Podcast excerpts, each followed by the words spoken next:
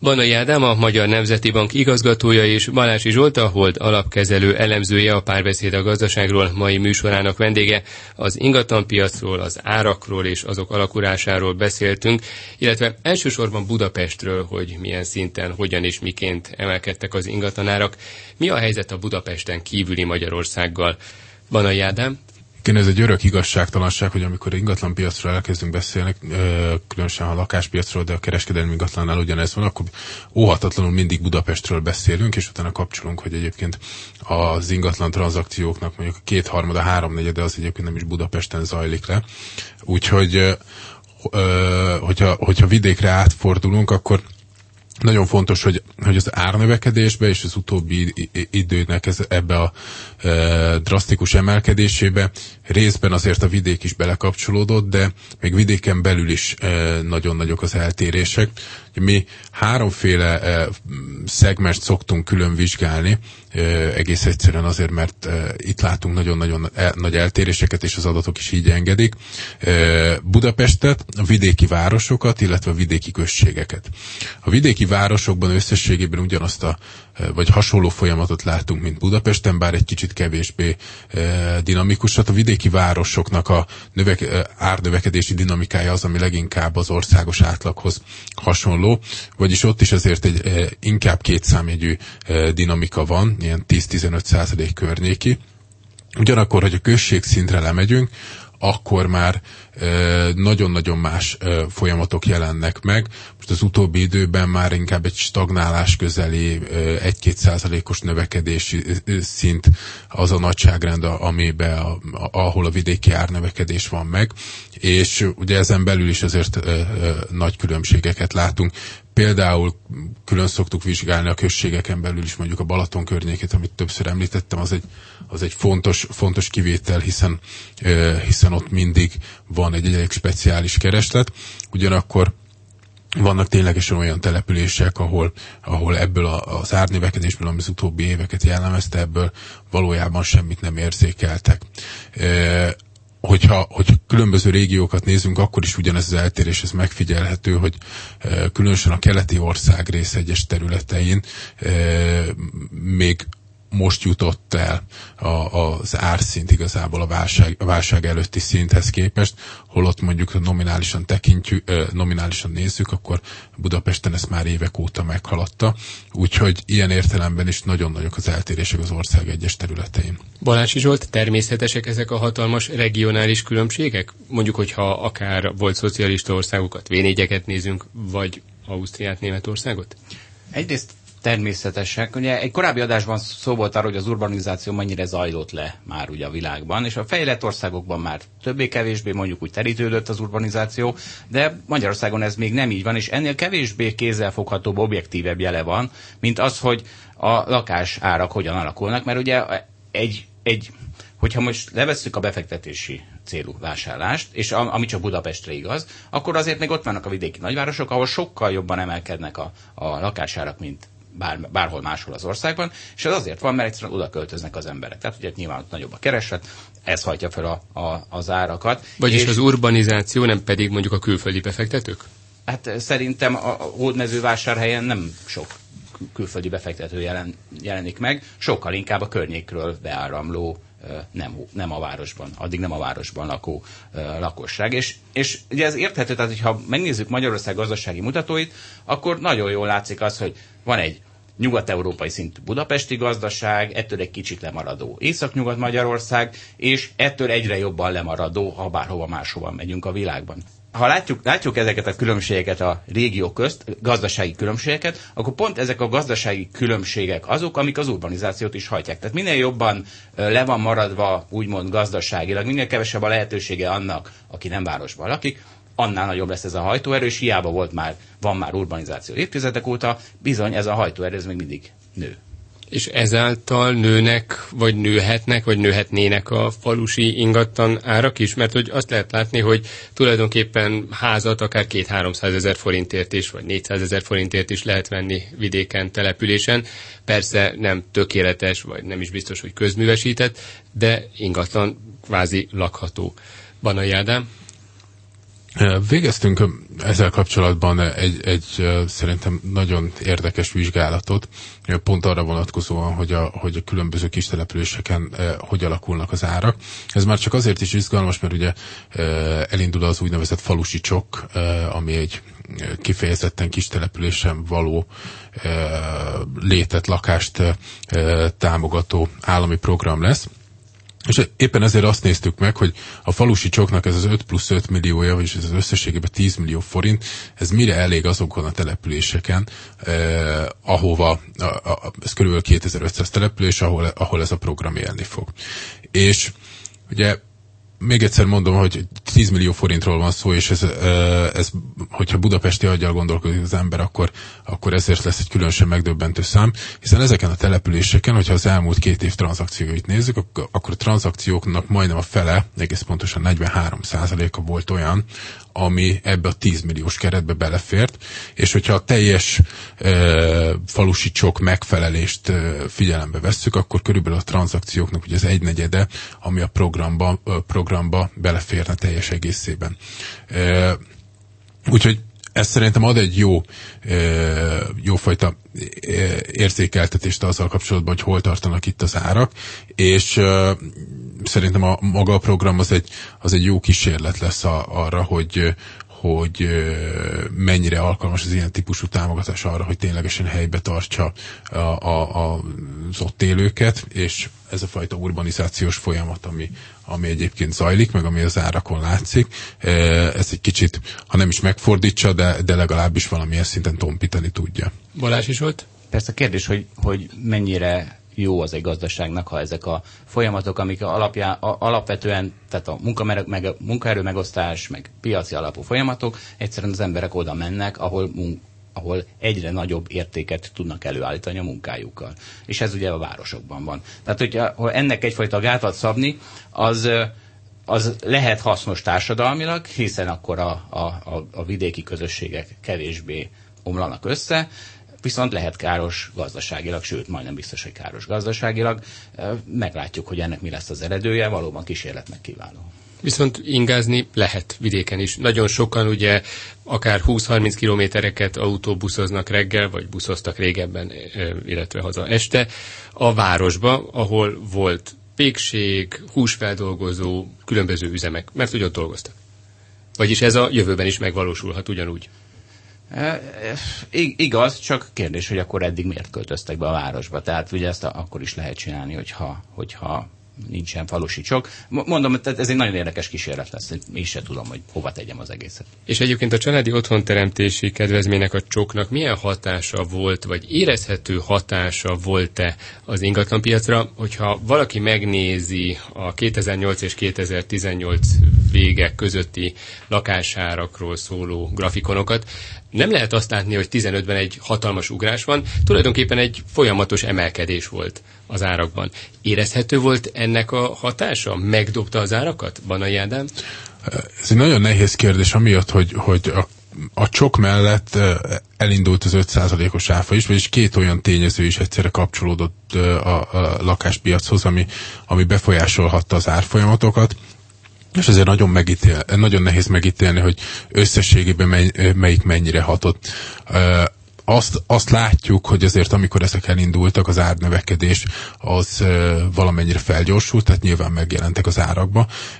Amit egyébként viszont egész biztosan látunk a csokkal kapcsolatban, hogy a lakásépítés csak szerkezete az, ami, ami megváltozott. Ugye van egy van egy általános eloszlása a különböző projekteknél, hogy nagyjából mekkora lakásokból mennyi kerül a piacra, és hogyha ezeket összerakjuk a teljes hazai új lakás kínálatba, akkor az látszik, hogy a korábbival ellentétben megjelent egy ilyen második módusz a, a lakás nagyságban, ami, ami jóval magasabb volt, mint a korábbi ilyen 40-50 négyzetméter méter körüli, inkább ennél a 60-65 magasságánál volt, vagyis a lakáskínálat az elég, elég gyorsan alkalmazkodott a, a csok feltételeihez, illetve a csok igényeihez, vagy a, csokot felhasználni kívánók igényeihez. Úgyhogy ilyen értelemben biztos, hogy volt egy nagy hatása a programnak. Balázs Zsolt? Pont 2015-ben, amikor ez a csok híre megjelent, akkor ö, nekünk épp három gyerekünk lett, nagyjából abból az évben, és épp lakást kerestünk, úgyhogy gondoltam a költő szavaival én leszek ugye a csok király, de ez nem jött össze, ugyanis a, akkor még ugye nagyon alacsony volt a új lépítési lakás kínálat, már pedig e, ezzel ugye az a probléma, hogy csak, hát nekem problémám volt, hogy csak új építési lakásra lehetett fölvenni, akkor még a csokot, ebben lesz egy nagy előrelépés majd most. most nyáron. És és ezért aztán elkezdtem nézni a, a új építési lakásokat, amiből nagyon alacsony volt a kínálat, és azonnal megugrott az áruk.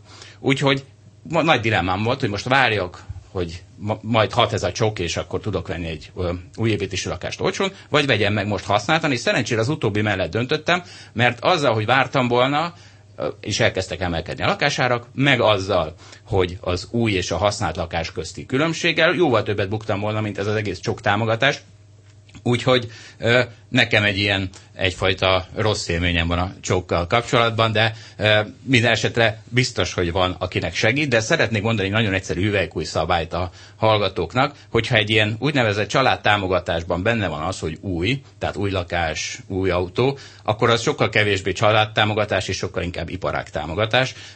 Itt is szerintem ezt láttuk, tehát az, hogy, az, hogy elterelték a kínálatot az új építési lakóingatlanok irányába, az nyilván az építetőknek volt a legnagyobb öröm, mert az a család, aki megveszi az új építésű lakást, az valószínűleg kevésbé igényli az anyagi ösztönzést arra, hogy ezt a harmadik gyereket, ami valahol a célja volt ennek a csoknak, megtervezze. De gazdasági szempontból sem utolsó az építőipar felpörgetése, illetve hát a lakásállomány szempontjából sem, mert ugye azt is rengetegszer idézik, hogy a hazai lakásállomány megújulási rátája az nagyon alacsony. Vagyis nagyon kevés új lakás épül, ahhoz képest ahány lakásban lakunk, és ennél több kellene. Banai Ádám? Igen, a, a, amikor a, a, az építőiparnak a megugrásáról, vagy a lakásépítés megugrásáról beszélünk, akkor, akkor ezt mindig hangsúlyosan figyelembe kell venni, hogy még most is a régiós átlaghoz képest a megújulási rátánk az mondjuk fele, esetenként harmada, mint amit a régióban látunk, de hogyha hogyha nem is megyünk a régióba, hanem csak ilyen egyszerű hüvelykúj szabályok mentén eh, gondolkozunk, hogy nagyjából ilyen fél százalék körüli a hazai megújulási ráta, akkor ugye ezt úgy lehet lefordítani, hogy nagyjából 200 évente újulnak meg a lakások.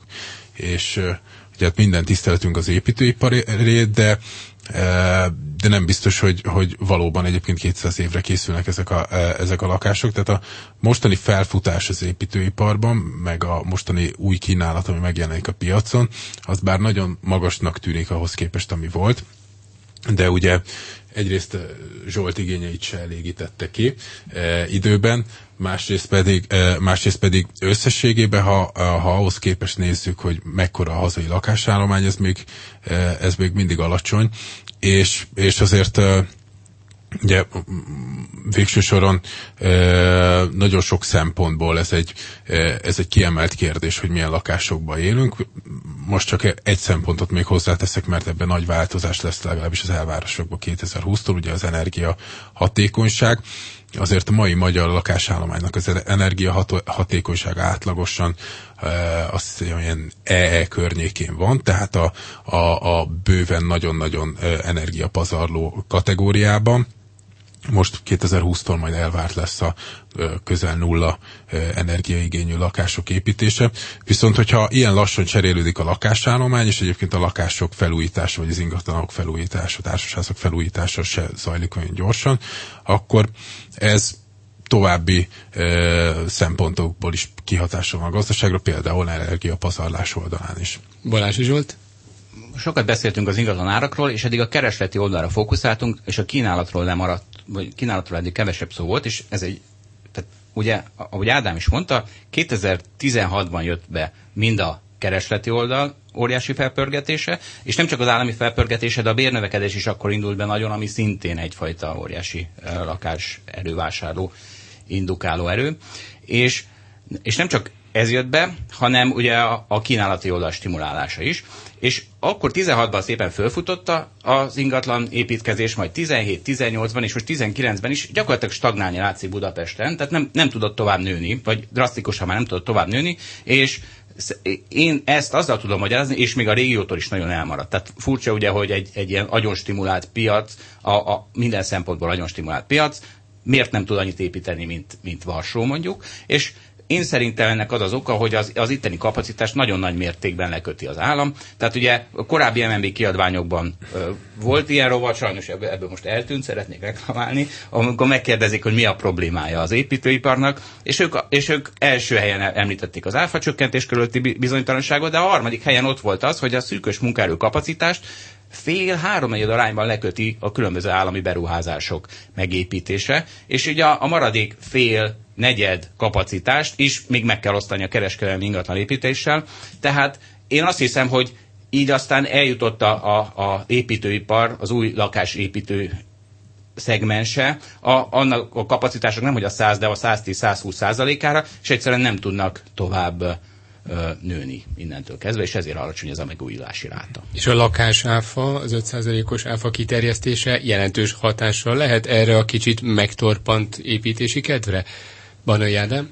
Ugye, egyrészt csak gyorsan a kritikára annyit reagálok, hogy, hogy a eddig a, ugye felméréseket csináltunk, most már van egy lakás és ingatlan piaci tanácsadó testület, és annak a véleményét becsatornáztuk az anyagunkba, úgyhogy azon keresztül megjelenik ez a probléma, amivel egyébként abszolút egyetértek, ez továbbra is gyakorlatilag a lakásépítésnek az egyik legnagyobb, ö, legnagyobb ö, kérdése, hogy, ö, hogy mi lesz a munkaerővel, hiszen valóban még mindig több, mint a felét a kapacitásnak az állam köti le, és a lakás tényleg utoljára marad.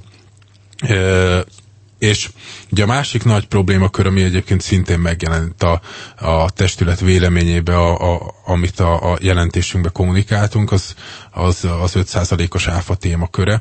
Ugye a november, igen, novemberi bejelentés volt az, hogy az addig megszerzett építési engedélyek még 5%-os áfával futnak, az egy nagyon nagy bizonytalanságot kivett a piacról nevesítve azt, hogy, a, hogy mindenki úgy volt vele, hogy akkor, hogyha idén év végére nem készülnek el, akkor ezt hogy kell megcsinálni, és gyakorlatilag már mindenki e, azokat a termékeket, jogi megoldásokat, stb. kereste, amikkel meg lehet oldani, hogy minél többet kifizessenek idén, és utána akkor ne legyen probléma abból, hogy, e, hogy már 27% áfával kell fizetni a, a lakásokat.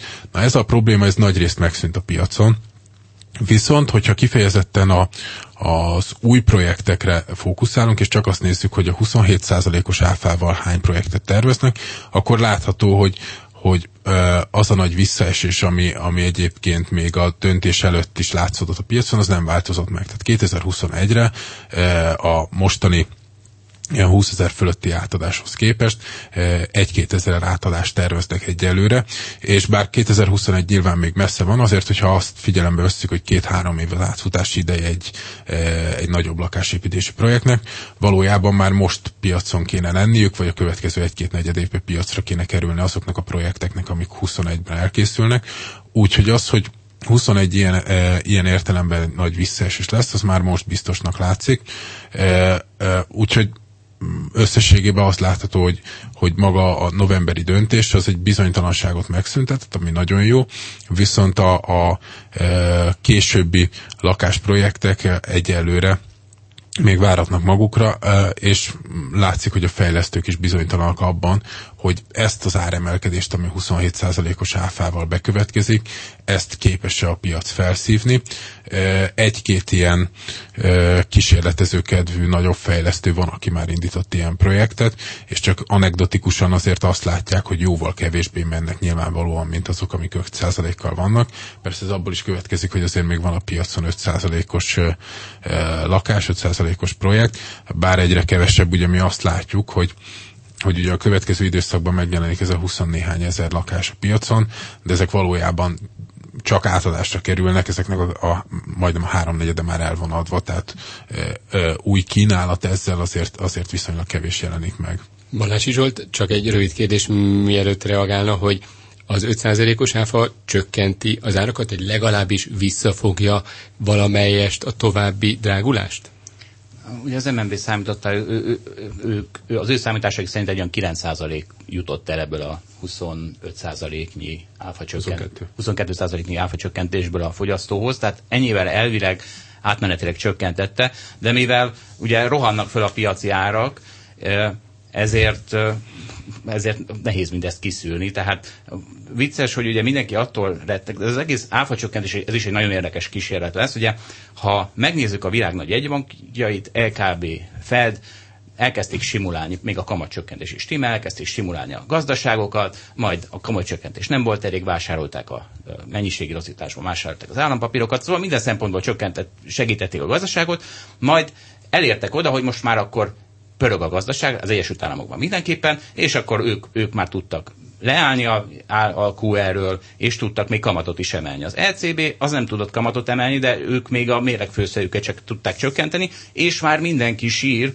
hogy a Fed idén vágjon kétszer kamatot, mert már akkor a baj van. És vala, valami ilyesmit látok ennél az áfa 5%-ra csökkentésnél is, mert gondoljuk csak el, tehát alapvetően, ha a tejáfáját 27-ről 5%-ra csökkentjük, majd egy év múlva visszanöveljük, akkor megáll, leáll-e a tejpiaca? Szerintem nem áll le, hanem nagyjából ott fog visszaesik egy kicsit, de aztán ugyanúgy pörög tovább. És valahol a lakásnál is ez van, hogy a keresleti oldal az továbbra is borzasztóan be lesz fűtve a következő években.